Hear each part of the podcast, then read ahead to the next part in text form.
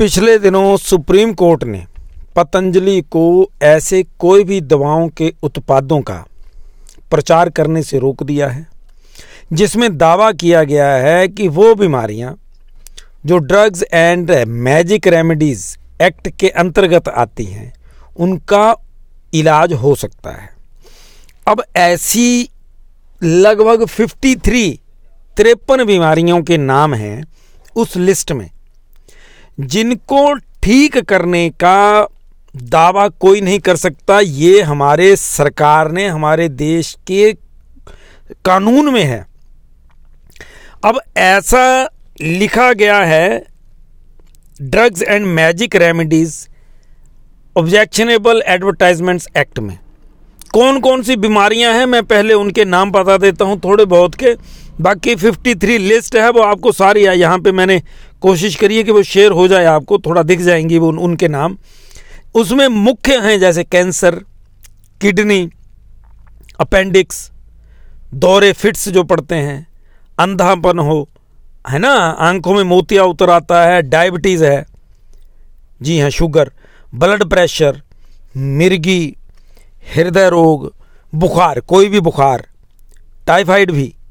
कोढ़, मोटापा मोटापा इसमें करोड़ों, पूरी दुनिया में करोड़ों लोगों की इसमें दक्षता है कि मोटापे को कम कैसे कर सकते हैं। तो इसको ऊपर भी अगर कोई दवाई बनाई है इन्होंने पतंजलि ने तो सुप्रीम कोर्ट को उससे बहुत ज़्यादा बुरा लगा है इन चीज़ों से। पैरालिसिस नमोनिया, प्लेग, खून की कमी, बांझपन, गैंग्रीन, मस्तिष्क संबंधी रोग टीबी, बहुत बड़ी लिस्ट है। 53 बीमारियाँ और उसमें सारा कुछ आ जाता है।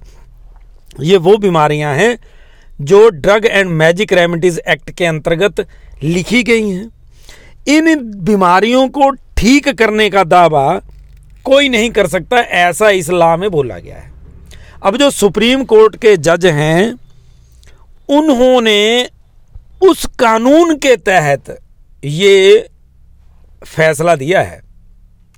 लेकिन यहाँ पर यहाँ पर एक और बात उभर करके आती है कि कौन इस दुनिया में रिसर्च को रोक सकता है? अगर यहाँ पर सुप्रीम कोर्ट और सरकार इन दवाइयों, इन बीमारियों के नाम लिख देती है और ये दावा करती है कि ये ठीक नहीं हो सकती तो इसका मतलब इसके ऊपर रिसर्च बंद हो जानी चाहिए। इन बीमारियों की केयर के लिए जितने भी आगे नए नए प्रोसेस हैं, सब बंद होने चाहिए। लेकिन वो चल रहे हैं। उसके ऊपर सारा काम हो रहा है, फिर वो काम क्यों हो रहा है? अगर इनका इलाज ही संभव नहीं है तो। और हंड्रेड परसेंट क्वेश्चन मार्क है। भाई हो ही नहीं सकता कभी। ये पूरा पत्थर पे लकीर मार दी गई है। लेकिन ऐसा नहीं हो सकता। ये तो विज्ञान भी मानता है। क्योंकि हमारे सबसे बड़े आधुनिक समय के जो महान वैज्ञानिक हुए ए पी जे अब्दुल कलाम साहब, उन्होंने खुद बोला है कि इम्पॉसिबल अपने आप बोलता है आई एम पॉसिबल और इन चीज़ों को, इन बीमारियों को ठीक किया जा सकता है। इसका ज्वलंत उदाहरण स्वामी रामदेव और उनकी संस्था द्वारा तैयार की गई दवाइयाँ, उनकी संस्था द्वारा पूरा जो एक सिस्टम तैयार किया गया है। योग, प्राणायाम, आयुर्वेद, पंचकर्म, छठकर्म, ये सारी क्रियाएँ इनका उपयोग करते हैं। और लोगों को फ़ायदा हुआ है। लाखों नहीं, करोड़ों लोग फ़ायदा ले रहे हैं। अब फिर जब सुप्रीम कोर्ट सड़क पर कुछ ऐसा वैसा हो जाता है तो एकदम से संज्ञान लेता है। उसके बाद अगर कोई उग्रवादी अपील करे तो रात को सुप्रीम कोर्ट खुल जाता है।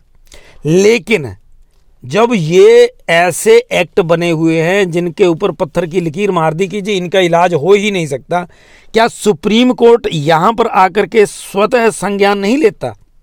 या नहीं लेना चाहिए कि भाई साहब, आपने संभावनाओं को बंद क्यों कर दिया? स्वामी रामदेव और उनके आचार्य इतनी ज़्यादा कोशिश कर रहे हैं। और ये वो लोग हैं जो बीमारियों को ठीक करने की बात कह रहे हैं। अच्छा ये गुनाह है सुप्रीम कोर्ट की नज़र में। सुप्रीम कोर्ट किस चश्मे से देख रहा है? एक्ट की नज़र से। जो एक्ट बना हुआ कानून है, और ये कानून किसने बनाया? नेताओं ने। अब ये देखना होगा कि कब तक ये सब चलता रहेगा, और भारत की सरकार कब तक आँखें मूंदे बैठी रहेगी। क्योंकि नरेंद्र मोदी की सरकार पिछले सालों से जब से आई है, पुराने कानून बदलेंगे, ऐसा कह रही है। अब ये कानून कब बदलेगा? और पतंजलि तथा स्वामी रामदेव और आचार्य बालकृष्ण की मेहनत इन बीमारियों को कैसे हरा पाती है, ये देखना होगा। आने वाले समय में भारत की सरकार और सुप्रीम कोर्ट क्या फैसला ले पाते हैं और हमारे जो स्वामी रामदेव और आचार्य जी हैं, क्या वो जीत पाते हैं?